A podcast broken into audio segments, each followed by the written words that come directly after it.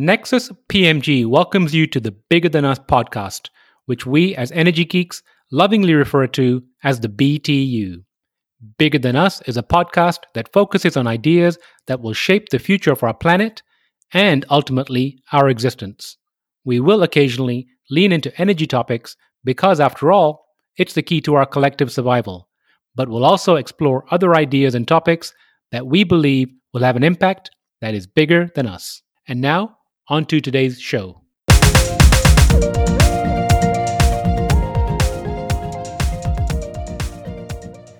Hello, and welcome to the Bigger Than Us podcast.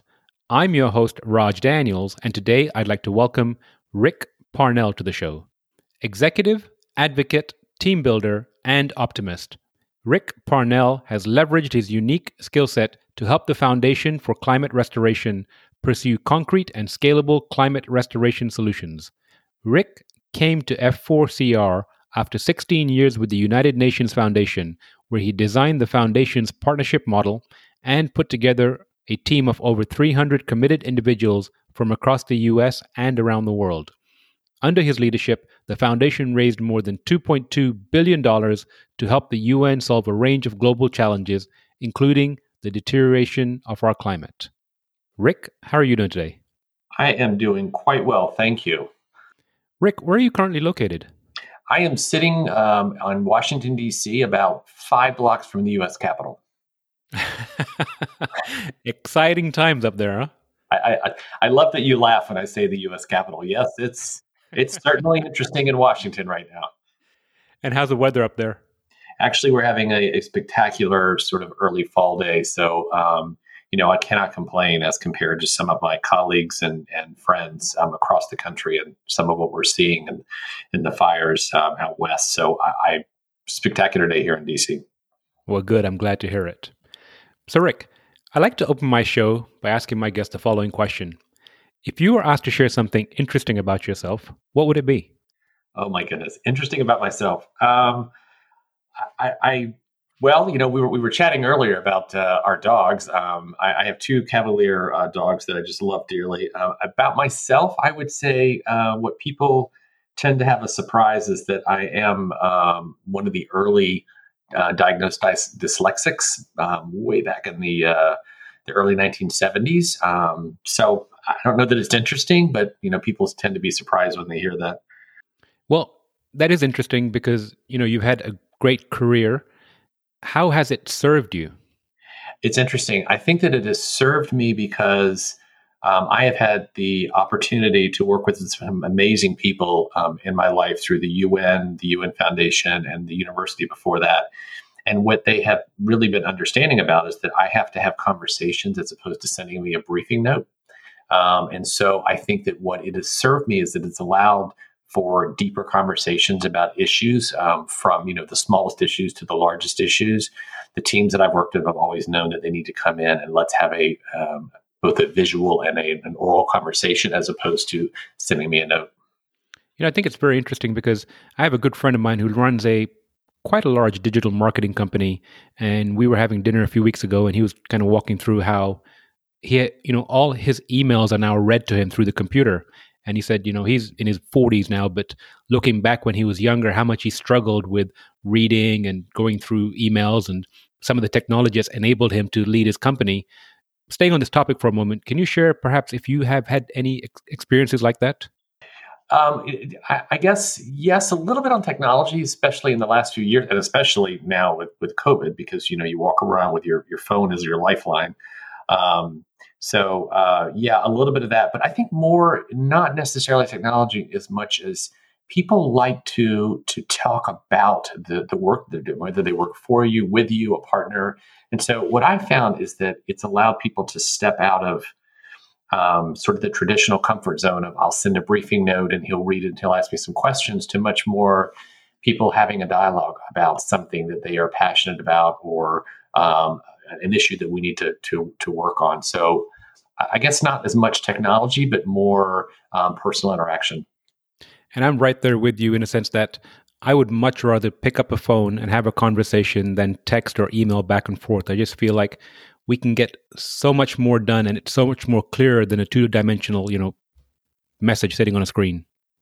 You know, and I, I will say maybe this is a little bit about technology, but one of the I, I hate even when you know people say blessings or silver linings or whatever of COVID because you know I, I, don't think there are necessarily. But um, one of the outcomes of COVID is that people seem to feel pretty strongly. I find that the the webinars um, and the the Zoom and you know whichever platform you're using are, are rather intimate, and I find that people in this past six, seven, eight months prefer that that you I know we're not doing it right now, but prefer that that you click on screen so that you have the face-to-face interaction where before people would have picked up the phone and called me. And I, I find now more and more and more people are no no no let's do it through Zoom so that I can see your face and we can actually have a have a dialogue. So I, I guess that piece of technology and that little bit of uh, COVID outcome. Absolutely. So I'm going to switch gears here and ask you to give us a brief overview of, and it's a mouthful, Foundation for Climate Restoration, but I'm going to hopefully use the short term, and it's F4CR.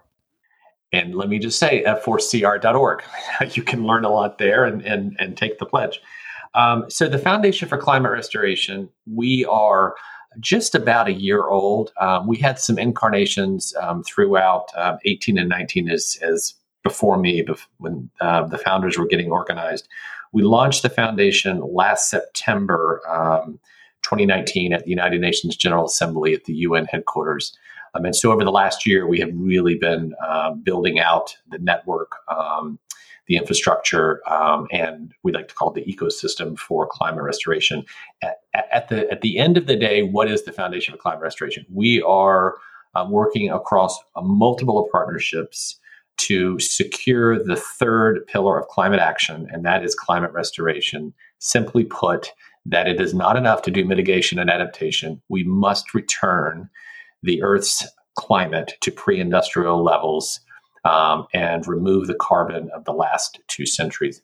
Um, one little known factoid is that um, a lot of, and this was, me included, um, when I first started talking with the founder of the Foundation of Climate Restoration about um, uh, the legacy carbon, it, it, had never clicked for me. It was an aha moment for me that um, 95% of the carbon that's in the atmosphere will still be here in 2050, even when we reach net zero. So for you know, for anyone who's listening, what that means is the fires, the storms, the sea level rise, it'll all be here so if we don't have this third pillar, again, mitigation, adaptation, critically important, but if we don't do this third pillar of simultaneously, not waiting until we get to net zero, but simultaneously removing the excess carbon and stabilizing and getting the atmosphere back to under 300 parts per million, humanity has survived and thrived at 270, 300 for thousands of years. It's only been in the last two centuries that we have had all of this um, excess carbon, this as we like to say, this geoengineering that we've been doing for the last two centuries, pumping all of this carbon into the atmosphere, we have to get it out, and we cannot wait until 2050. So, can you share some of the ways that the foundation is working to remove some of the carbon from the air? Absolutely. So, I would say that the um, the best way to think about the the foundation is that we are we're the head cheerleader, we're the the spokespeople, we're the movement builders, we're the coalition builders. Um, we believe that our job over the next 10 years, and again, we have no interest in being a permanent um, organization. We want to get this job done in the next 10 years. Um, our job over the next 10 years is to try and get every single organization engaged. And what that means is that we, there's several different sectors. One, the private sector. If you look at um, um, some of the different um, concrete companies that have come online the last couple of years and are scaling pretty rapidly that have the ability to turn carbon from the atmosphere into synthetic limestone. Um, the building industry is here to stay. I mean, obviously, and we can build in a carbon negative, not just neutral, carbon negative way over the next decade or two and remove tons and tons of carbon from the atmosphere there's 600 to 650 different carbon removal companies, businesses, um, ideas that are currently operating. Some at nascent, some at you know large scale, like Carbon Engineering and Climeworks, and and you know Blue Planet Concrete and others. Um, so there, there's the business sector. But it, I think as important is that having things like the business sector. One of our great partners is Dave Cortese. He is the um, county uh, supervisor for Santa Clara County, Silicon Valley, out in California. And um, he joined us last September and announced that Santa Clara was the first local government in the world to be a climate restoration government, not just a um, net neutral, but a climate restoration. And what that means is that now their planning, their procurement, their budgeting process can look for carbon negative solutions and they can scale them at the local level. So when he announced that and challenged local governments around the world, now we're talking to cities um, in Europe, uh, Africa, Kenya um, has really stepped forward um, as a lead country um, on taking um, climate restoration to scale in the local communities. And so, but in order for the local governments to have these kinds of solutions, the private sector has to actually have the solutions, and the investment community, another uh, group that we're working with needs to invest in these solutions. And so, what our job is is to make sure that everyone's talking to each other and that everyone is engaging together. Um, again, I have so many different parts of the the different sectors private investment local government movement makers that have that aha moment of wait we, we actually can restore the climate? Why aren't we focusing on that? So that's so i've had good good sorry go ahead. I was just saying that's, that's our role here is to is to try and get everybody um, focused on this. So I've had the good fortune of interviewing Steve Oldham from um, Direct Air Capture, and most recently, or um, Carbon Engineering, I believe, and yep. most recently, I interviewed Rob Niven from Carbon Cure. Are you familiar with this company? I'm a little bit familiar with Carbon Cure. Um, Carbon Engineering is a, is a partner of ours. They just spoke at our second annual forum, so they're they're uh, they're good friends of ours. So both great companies. Can you speak about some of the other technologies you've seen on the horizon that are helping removing carbon from the air?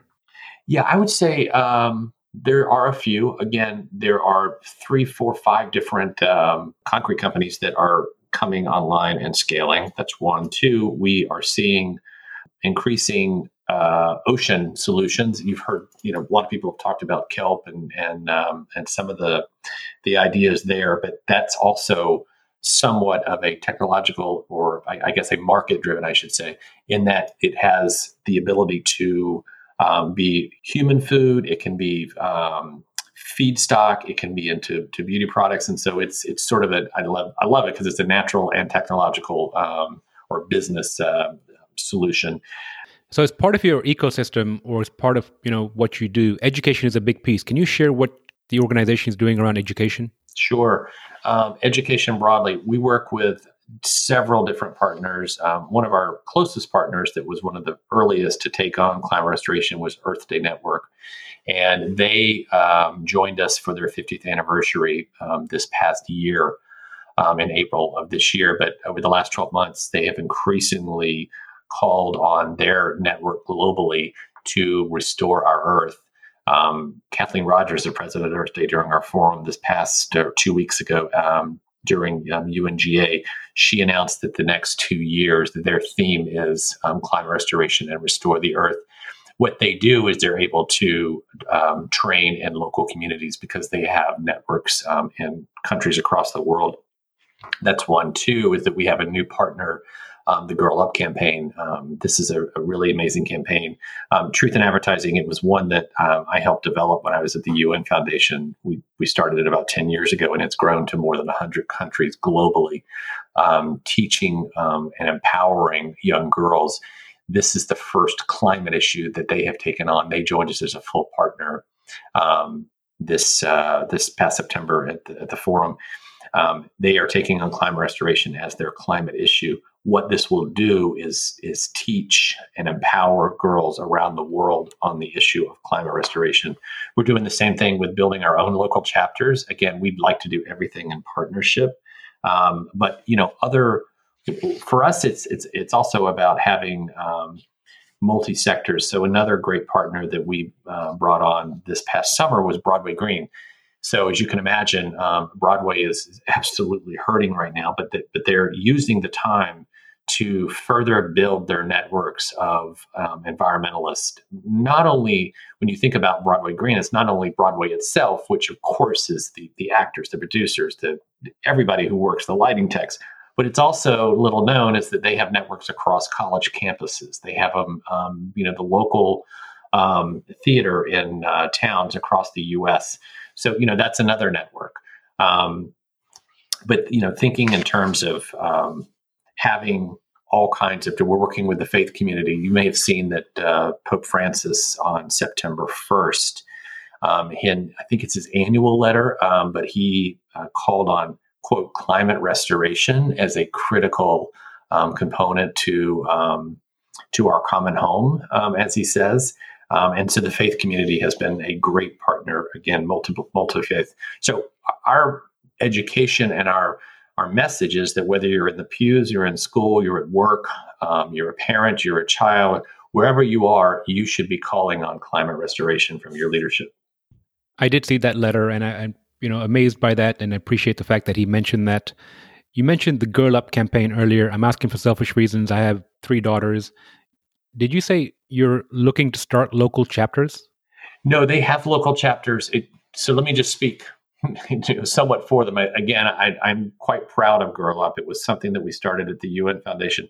Um, they have chapters and they've grown organically. Um, so they have chapters in more than 100 countries and they are um, looking to continue to grow. This is climate restoration is a new issue for them that um, they are looking to grow that part of their their chapter network. So I would absolutely, and I'm happy to make that connection. Um, but uh, absolutely, they are looking to grow their chapters. So I will connect with you offline regarding that. I appreciate you yeah, sharing no. that. Can you speak to what the foundation is doing around advocacy? Yes. Um, again, working through all the different partners that I've mentioned, um, we're also doing um, a series of um, webinars. Um, we have been uh, working on all sides of the aisle. We, we in the U.S. we introduced a resolution um, last fall calling uh, a congressional resolution calling for climate restoration. Admittedly, it did not go particularly far, but those were early days. So we will be at this again um, post election. Um, we are working with Earth Day Network and several of their partners on a campaign called Vote Earth, Vote Early. Um, and the idea there is um, voting now, not waiting, um, and to um, wh- whether you vote left, right, or center, vote for the climate and vote for climate restoration. So, um, and, and you'll see more and more of that. We launched the Road to Glasgow, as we're calling it, last week as part of Climate Week NYC. And the idea behind that is that working from partners that, as I've mentioned, Girl Up and, and Earth Day, but also TED, TED Countdown. I think you've um, interviewed T- Trammell Crow, another partner, um, EarthX and EarthX TV. Um, we have a couple of dozen partners and growing that we'll be working across over the next year to bring climate restoration as the full third pillar of action at COP26 in Glasgow next year. So you'll see a lot of different advocacy work there. Um, another uh, um, piece that we're working is um, sort of internal advocacy. And what I mean by that is that the carbon removal task force that we launched at Davos works across all the different sectors uh, movement builders, uh, corporations, investors, countries um, to bring carbon removal and climate restoration um, fully into with the goal towards um, COP26. So, you know, advocacy over the next year will be all about making sure that we come out of Glasgow next November with climate restoration being fully engaged as the third pillar of climate action.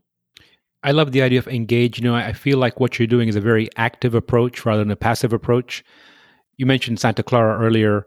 We are actually sponsoring a webinar in mid October where we're speaking to city of Dallas, Houston, Austin, San Antonio regarding their climate action plans that they've all committed to. Uh, Dallas and Houston came out with them earlier this year, back in April. The question is, what can we do to engage or encourage these cities to take to take a more active approach to you know removing carbon from the air? Yeah, I think that they should they should learn more, and we should educate them more. But I think that um, understanding more about the solutions that are out there, again, at the local municipal level, the idea is like uh, uh, Dave Cortese said to me uh, last fall when we were beginning to have these conversations. We're going to build these buildings and these roads and these sidewalks anyway, why wouldn't we want to build them in a carbon negative? I mean, it's just such a simple that the the cost differential is something around one two percent. So um, for essentially the same cost, why not go for a carbon negative, not just carbon neutral? It's such a it's a it's a you know as they say, it's a pretty light lift. So why not call for it? So, um, and I think joining the um, the, the Road to Glasgow conversation, um, one of our partners is the um, mayor's office, uh, Los Angeles Garcetti's um, office. They are part of the Global Carbon Removal Task Force that we co-founded with Thunderbird University, Arizona State, and um, the president uh, of Kenya's team. they are talking about climate restoration. They haven't, you know, fully um, come on board yet, but um, I, I, think that you know, strength in numbers. This is something that um, any local government can do, but it's also something that any constituent can do. Um, I can't tell you how many people coming out of the last couple of weeks have said, "Well, should I be contacting my local government and saying, why aren't you talking about climate restoration?" Obviously, the answer is yes. Yes, of course you should. It's it's a it's a simple way to get engaged. And I believe, if I'm not mistaken, Mayor Garcetti also leads the Mayors for Climate Change organization too. The C40. Um, yes, he does. He does indeed. Interesting. So I'm going to switch gears here and get to the crux of our conversation, the why behind what you do. So if I my research is correct, 17 years with the UN Foundation. I believe you retired and then took this position. Is that correct? I did. I, I uh, when I when I left the the UN Foundation, it was a really really hard decision, but it was, you know, at, at some point. Um, you want to be able to focus on your passions, and so I, I took about a year and um, was really thinking through because I'm also you know quite active in LGBT issues um, and some others. Um, but when I was approached, I was actually at um, I had you know thought a lot about what I could do in climate. And frankly, I'll be really honest. I, I was I was really getting frustrated um, with the lack of movement um, and the lack of inspiration and you know positive messaging around what we could possibly do in climate. And then when I was approached by Peter Fiekowsky, the founder of the Foundation for Climate Restoration, he started. This was at a Forbes summit. He started talking to me about climate restoration, and I had the same reaction that a lot of people do. First, wait, we can't restore the climate. And then as we talked and we looked at the different solutions and the numbers and the science, and it was, wait, we actually can. Um, and so, you know, that's when I got so deeply engaged. And then they asked me to come in and, and uh, take the, the role of CEO for the foundation. Um, I, I would say that there is no more important issue all issues are important, um, but there's no more important issue to the entire future of humanity than climate and restoring the climate. And for me, it's that both the solution oriented, the can do. You know, what I, my own belief is that when you tell human beings that um, they're doomed, there's, there's, we've gone over the cliff, there's nothing more you can do, then they're paralyzed. Um, I think Jane Fonda calls it the uh, um, the attitude of you know well let's let's just you know let's have a party because it's the, it's over anyway um, no it's it's it's much more about we can actually get this done. And so that was what really attracted me to climate restoration. What I've found over the last year as we've continued to, to really build this out is that people and i think covid has actually um, played this out a little bit but people when they really understand i think that people want to get engaged. They know they can do behavior change. Um, I think we've seen that, not, not perfectly, but we've seen a lot of behavior change in the last six to nine months. Um, but I think that for me, it's, it's the it's the most positive message on climate, which I think again is probably the biggest issue um, out there. So that's that's why I'm really enjoying it. So when you encounter you know people and you explain to them about climate restoration, What's that conversation look like? How do you walk them through? I, I, understand Peter walked you through it, but how do you walk like someone that's unaware of it through that conversation? Yeah, it's interesting. It's that um, it ranges it pretty much um, universal. First, first blush is wait, wait, wait, you can't restore, and then of course, you know, some some people will say, well, wait a minute, you're not going to bring back the species that are extinct. No, of course we're not. But um, once people understand that what we're talking about is getting the, the carbon to pre-industrial levels and that it's possible and it can be done in a market-based um, um, solutions-driven approach both natural and technological they the, the next thing that happens is they have that aha wait maybe this is possible and then the third is that people get really really engaged um, and then get positive i had a, um, a young woman ashley meeky she came to our first annual forum um, last September at the UN. She was a 17 year old um, senior in um, Chicago. And she uh, came to the forum. And the day after the forum, we had a small uh, group discussion about, you know, where do we go from here? And she was there. And she said, you know, I came into the forum thinking, again, 17 years old, brilliant young woman. She said, I came into the forum thinking that I had no future and she said, I've had a 180 experience and I'm leaving the forum realizing I have a future and um, it's in my hands and we, we can restore the climate. We can make this change. We just have to choose to do it. Fast forward a year later, she is now on our board. She's 18 years old and she is a freshman in college at uh, Vanderbilt. Um, unbelievable. She, she will absolutely rule the, rule the world someday. But for me, that's the most perfect example of what happens with people is that you know they begin with wait can we and then as they understand the science the the the solutions the investments um, and then when you come out the other side it's like well why won't i call for this? Why won't i work hard on this? Um, sure of course this is going to be hard but it's so incredibly rewarding. It must be a lovely feeling to see people's eyes open up and move from perhaps despair to hope. Absolutely absolutely. And you can to to see, you know, so many times over the last year, I've just watched people's faces and body languages as, as they've just just light up of like, wait, it's not too late. No, it's not. It's not too late. It's not too late. You're right. So you've been with the organization just over a year. What's some of the most valuable lessons that you would say you've learned about yourself and the journey? Um, I, I would say patience. It takes time. Um, I, I, am, you know, much like Bill Gates, I am a, a terribly impatient optimist. But um, uh, so I, I, think a little bit of patience. Um, I think that um, understanding that people are really set in wait no mitigation adaptation we have a plan. Let's let's not let's not uh, veer off the plan.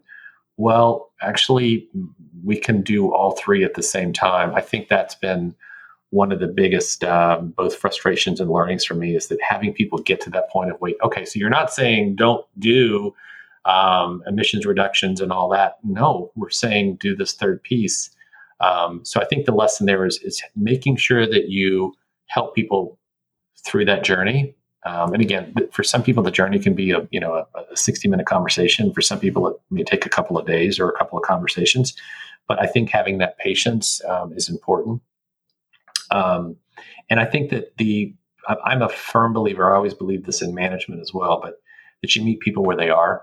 So um, again, as I think I said um, earlier in the conversation, whether it's at work, at school, in the pews, wherever you are, um, meeting people there so that climate restoration is, for lack of a better, packaged in a way that is um, understandable um, and um, meets people's needs for understanding and how they can get active in it.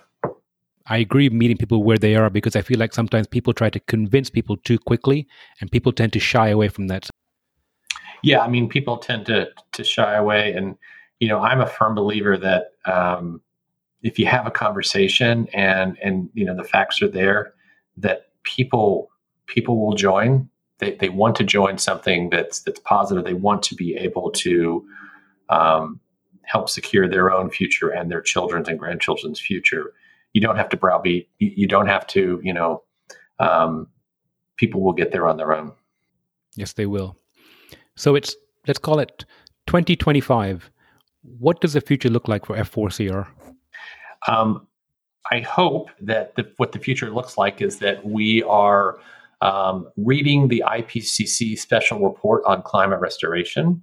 Um, I hope that we will be attending, you know, uh, the next uh, UN General Assembly, where um, climate restoration will be a full Um, third pillar of action, um, I hope that there will be all kinds of research, which is an incredibly big part here. We're just at the very beginning stages of climate restoration. There are so many solutions out there that need to be tested. They need research dollars. Things like an IPCC special report will drive that. Um, you know, our good friend Sir David King at the um, Cambridge University, he is building um, centers for climate repair globally with a university uh, network.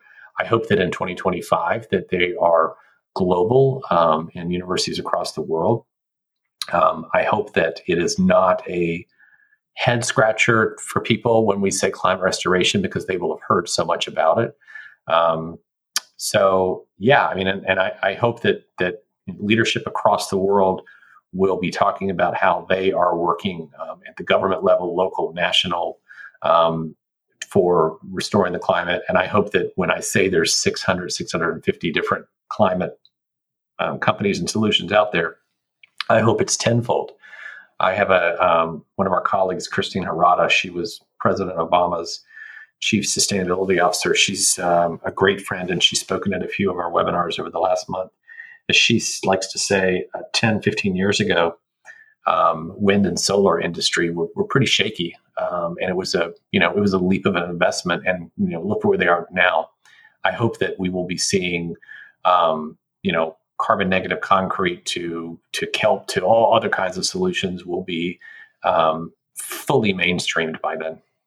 You painted a beautiful picture, and I look forward to seeing it come to fruition. Thank you. So do I. So, Rick, my last question, and you've sprinkled the conversation with advice, but you know, if you could share some advice or words of wisdom with the audience, what would it be? And I'm going to add to that. You know, if somebody wanted to take some specific individual action regarding carbon restoration, what could they do? Well, let me start with that. I think that what could they do is that first get engaged in your local community. Again, wherever you're listening, doesn't matter where you are in the world.